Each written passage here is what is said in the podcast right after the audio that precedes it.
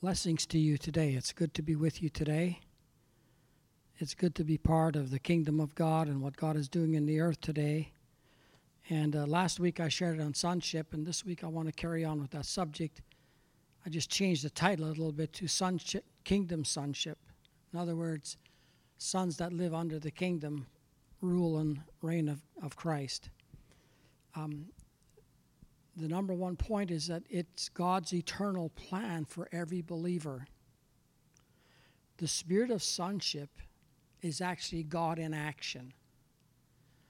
In other words, sonship means that I am related to God, who's the God of action, and I'm part of his action, and he's acting upon me, and I am fulfilling what he is actually saying to me or what his word says. Uh, it's our heart's desire is to see each of God's children live the life that the Father has designed and planned and inaugurated for all of us. That's our desire.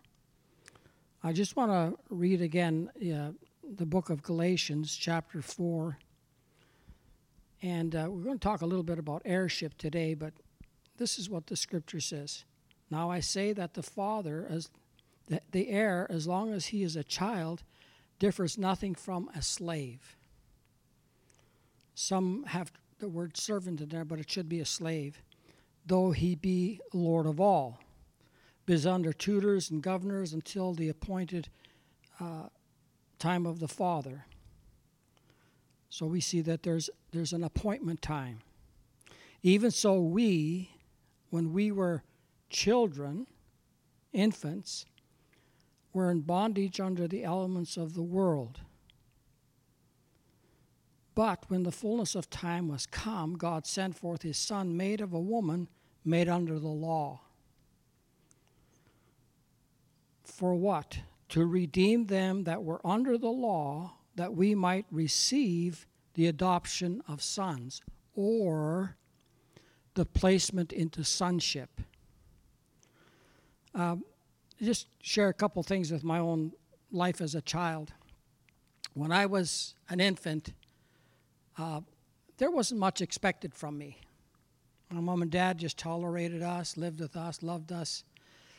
Uh, you know, bought Christmas gifts, clothes, and all the stuff that we needed. But there came a time when I made a mistake. I desired to milk a cow. And so my dad gives my oldest brother the authority to teach me how to milk the cow. So consequently, I learned how to milk the cow. That was a time that my father allotted for me to walk into that into that experience as a son. Another one that I remember very distinctly, and this was uh, this was kind of a grueling one. Uh, my dad would do harvesting, and he had a combine, and some fields were like 80 acres big, they're large fields. And the combine didn't have a big enough hopper to make it all the way around and back to the truck so he could dump the hopper and make another round. So my dad decided to take these, what we called bathtubs. They were, gold, they were galvanized tubs. And he put them on top of the combine. And I wrote, an, I was assigned to, right on top of the combine, and bucket the grain out of the hopper into these bathtubs so that he could make the round. Uh, I wasn't asked to do that when I was five, but I came to an age where my thought, my dad thought, you know, you could do this, and so just out of obedience, you just do it. And uh, we would harvest on late into the night, and it's dark, and you know, dust, dust is flying around. You know, you you come in the house and you're tired. Your hair is full of dust. Your ears are full of dust. Your clothes are full of dust. And I don't remember bathing. I just went to bed. And so there's some things that I remember from my childhood about when my dad thought I was of age to be set into this kind of responsibility, then he just did it, and I responded and I did it. So that's kind of the natural part of life. Um, in Galatians chapter 1, verse 4, I'd like to read that. He says, Who gave us, who gave himself for our sins that he might deliver us from this present evil world according to the will of the Father. That's a powerful verse, and it introduces some of the aspects of the book. And this particular verse, it, it shows how Jesus gave himself for our sins that he might deliver us from or out of the evil world according to the will of the Father. So, the redemption that Jesus paid for and provided was all to do with according to the will of the Father because he was fulfilling his sonship. He was fulfilling the will of the Father. So we experience the will of the Father in salvation and being delivered out of this world. Let me explain to you, according to, to um, an author, what the world actually means. This is by Trench. All that is floating mass of thoughts, opinions, maxims, speculation, hopes, impulses, aims, aspirations at any time uh, current in the world, which it may be possible to seize and accurately define. It is impossible to seize and accurately define, but which constitutes a most real and effective power, being the moral or immoral atmosphere which at every moment of our lives we live in. That is the cosmos that we have been delivered from. When we say we're taken out of the powers of darkness and put into the kingdom, that's the, that's the environment of the cosmos. That's the world we live in. Every day we live as sons in this world that has this atmosphere, opinions and thoughts and all. And you see how it all lives out and works out. The one thing that I've discovered in studying this subject that is this we are not part of this world anymore. We have been delivered out of the cosmos. Jesus says, Fear not, I have overcome the cosmos. He overcame all the evil things of opinions or thoughts or actions or attitudes, he overcame them all. And that gave us the ability to be delivered completely out of that realm because he defeated all of them. And that's where we live our sonship in. We live our sonship, like Jesus said, they're in this world in John 17, but they're not of this world. We are not of this world. We are of the kingdom of God. We are people who are birthed into the environment of the kingdom. Uh, Wuest says it is a particular phrase of human society, phase of human society, that one which our Lord found existing when he came the first time. He came into a dark world, which he will still find existing when he comes the second time, and which he will displace by a new order of things to come. So that's kind of the whole concept of the cosmos or the deliverance. We have a progress of deliverance here. Did you realize that a promise to a son has a beginning and it has an end? You don't necessarily receive the whole promise at the beginning. You don't accept necessarily see the whole assignment from the giving. You might be given a word or two, but you enter into that, and as you walk in it, you fulfill the will of God. Like Abraham, he was given a promise He didn't receive it right away. And so sometimes these things are delayed, but nevertheless, by faith, we continue on in the promise until we actually see the results. That's kind of like the, the practical part of faith, the enduring.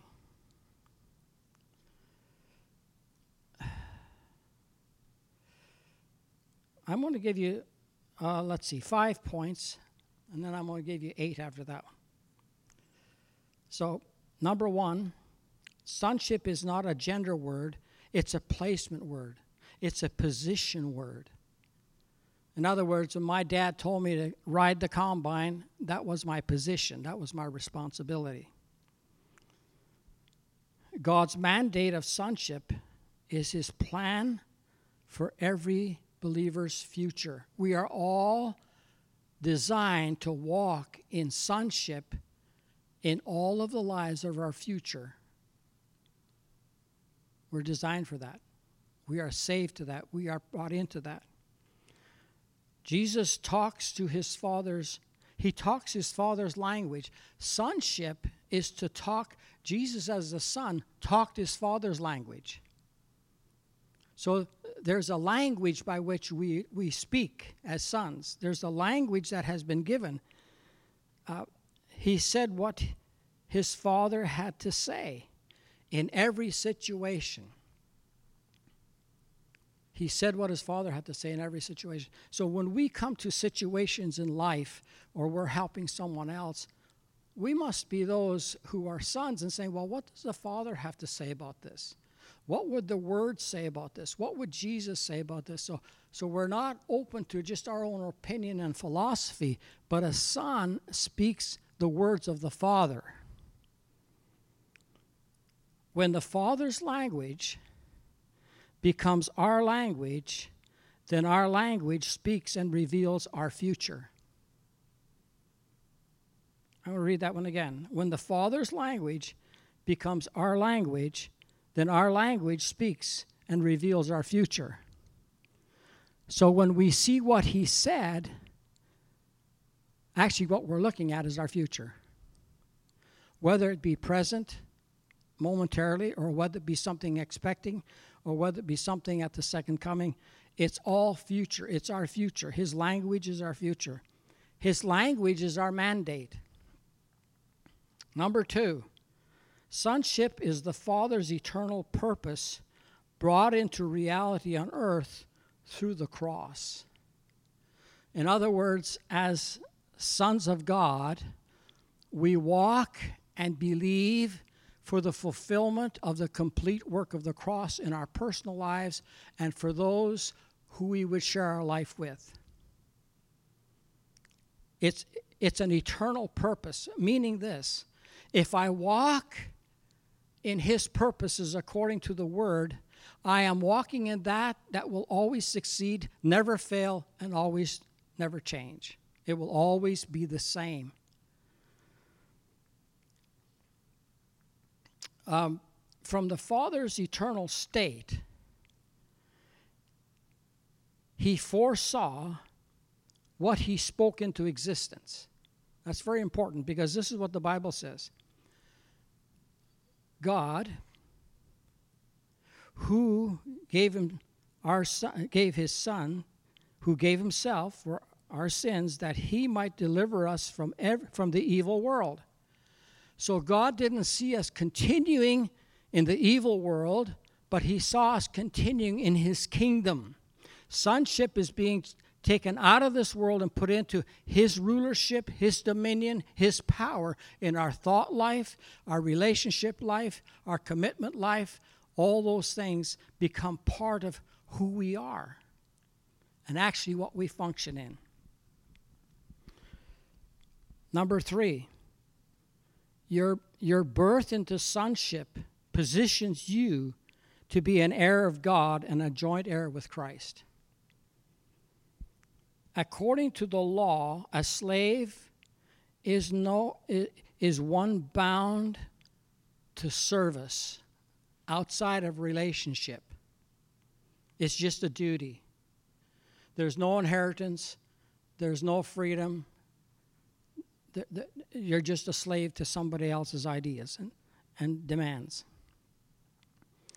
A slave is never based on family relations, has no place of rights, heirship, inheritance, and no freedom of choice.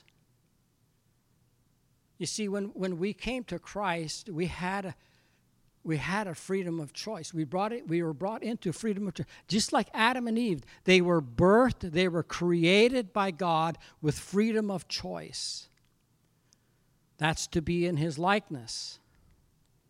So, sonship, we walk in his likeness. He has ha- has no place or rights. A slave has no place or rights or heirship. They don't inherit a thing. They just live and serve forever, die, and that's it. They have nothing left to leave somebody else. Jesus had an inheritance, and he made us part of his inheritance. We are joint heirs with him. A slave doesn't have that privilege.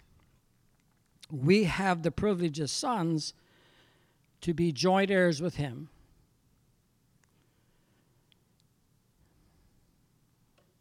That means this is, this is the birth into sonship position, which means I'm in the position of receiving, along with another, an inheritance together. In other words, we are joint heirs with Him. As I walk with Him, I become part and experience and live in His inheritance that He has and He shares with me. I am a joint, you are a joint heir with Him. We participate together with Him. A joint heir is a Christian position of expectation based on their relationship with Christ. Let me put that in some different way of thinking. In other words, what is the basis of my husband wife relationship? What, what is it based on? Is it based on my culture, her culture? Is it based on my ideas, her ideas? Like, we are joint heirs as Christians. What's our position of expectation? What is it based on?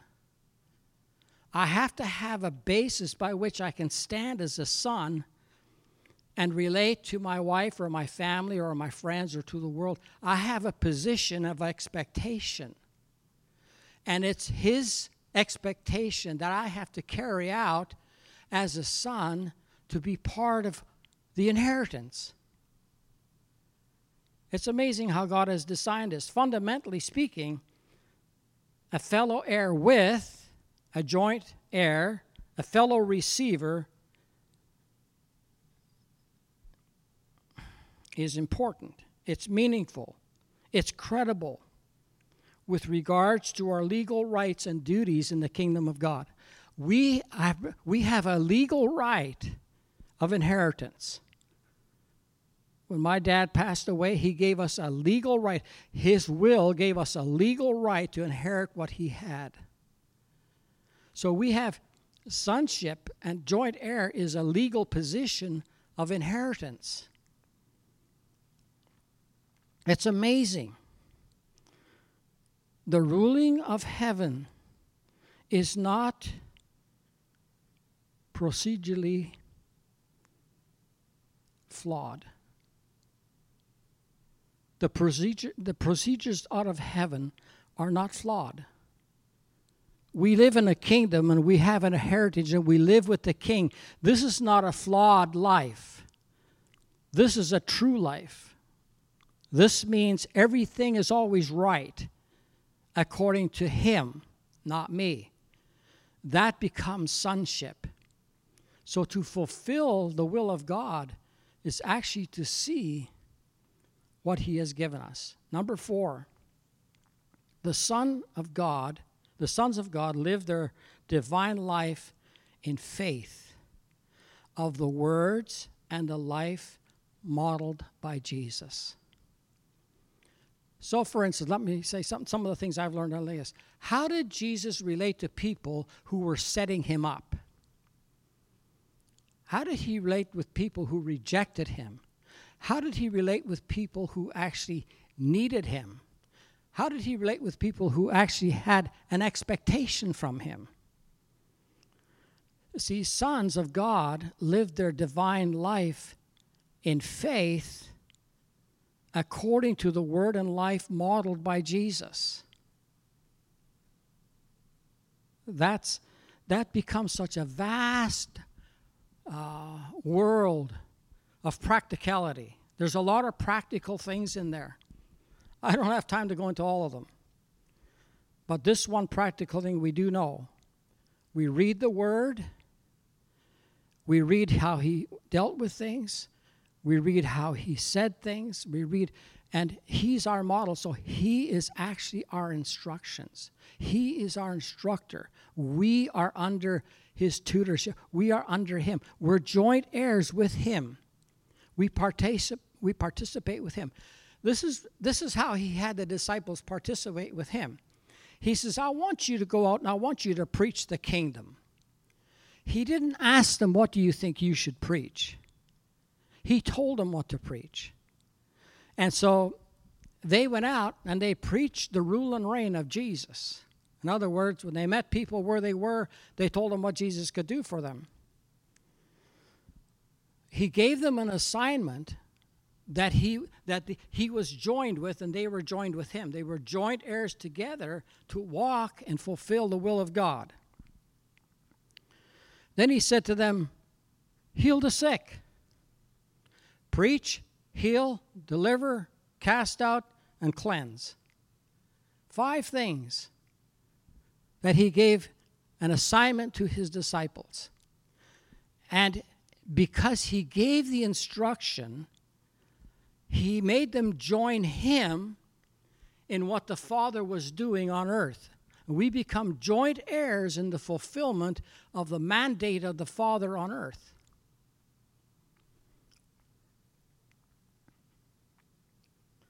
Praise God. The last one, number five. Sonship is the result of the seed that was planted. Identity, sonship has an identity. And often we as Christians have identity problems. We don't know. We're trying to figure out who we are, what we're like, what we should be like, and all that stuff. But Jesus talked about, except the grain of corn fall into the ground and die, it abides alone. But if it die, it brings forth much fruit. This was, he was talking about his death. So he's talking about sonship being birthed into and like the seed that was already planted. So he's bringing many sons unto glory. That means like this when I get saved, I and you are like him. When you plant a corn or grain, guess what comes up? A corn comes up. Multiple corns come up. They're all alike. So, sonship is being birthed into his likeness. It's being birthed into his identity. So, his identity becomes our identity. It's my identity. He is my identity. And the practice of that is this I don't try to have to try to figure out who I am, what I should do, or what I should say. He is all that to me.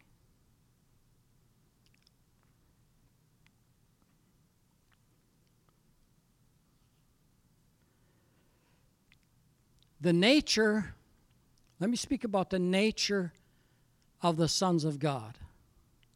The nature of the sons of God are according to the word. 1 Peter 1, verse 23 says, you have been born again, not of seed that is perishable, but imperishable.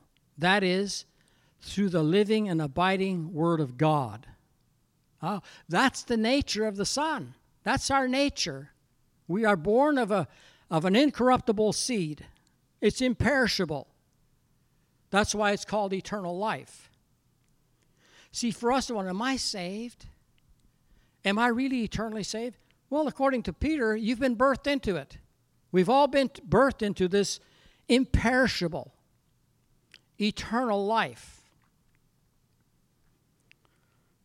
Romans 8, verse 15 says, For you have not received the spirit of slavery leading to fear again, but you have received a spirit of placement as sons by which we cry, Abba, Father.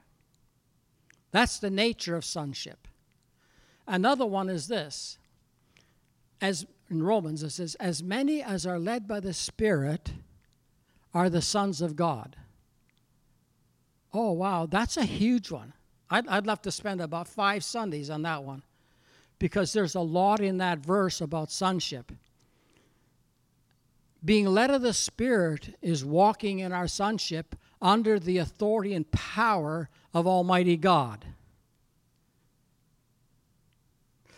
And the reason why it all works is simply because we have been redeemed and in out of darkness and into sonship. He did it for us. It's a free gift. It's what he has given us. You don't earn it. You receive it and walk in it. Don't try to figure it out. Believe it. Because we walk by faith. We don't walk by what we can figure out. If you can do that, you need no faith. All we need to do is follow Him. As many as are led by the Spirit, that they are the sons of God. This is the nature of a son. The nature of a son is, I will follow. Well, what are you following? The Holy Spirit. Why? Because the Father said He would lead us. The Father said He would show us things to come. The Father said He would abide with us. The Father said He would always be with us. Wow. I mean, God's design for for, for sonship is amazing. It, the magnitude of it is just amazing. It's, it's hard to just put it all in. I mean, I don't know how many pages I got, and it's still not finished. But there's a lot to this, but the simplicity of it is this. What does the scripture say about the humus of God? The joint heirs of God.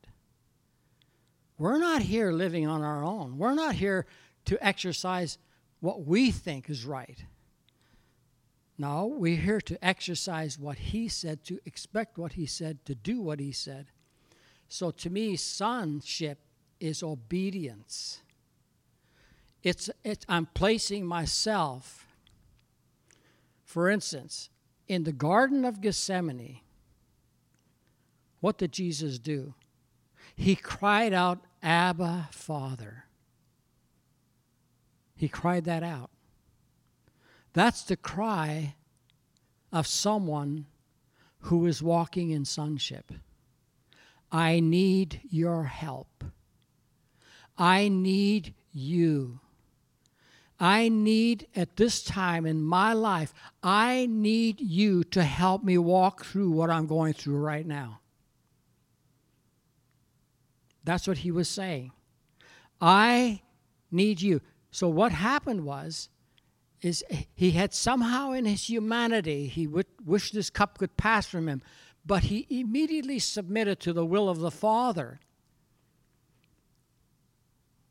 That's sonship. Submitting to the will of the Father. So when things are going tough and hard, who do I submit to?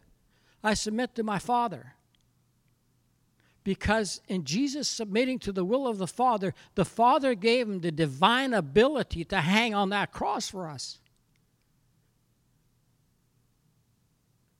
So we have the Father of heaven willing to pour out his strength and divine ability upon us so that we could carry out even the most difficult things in life according to his will.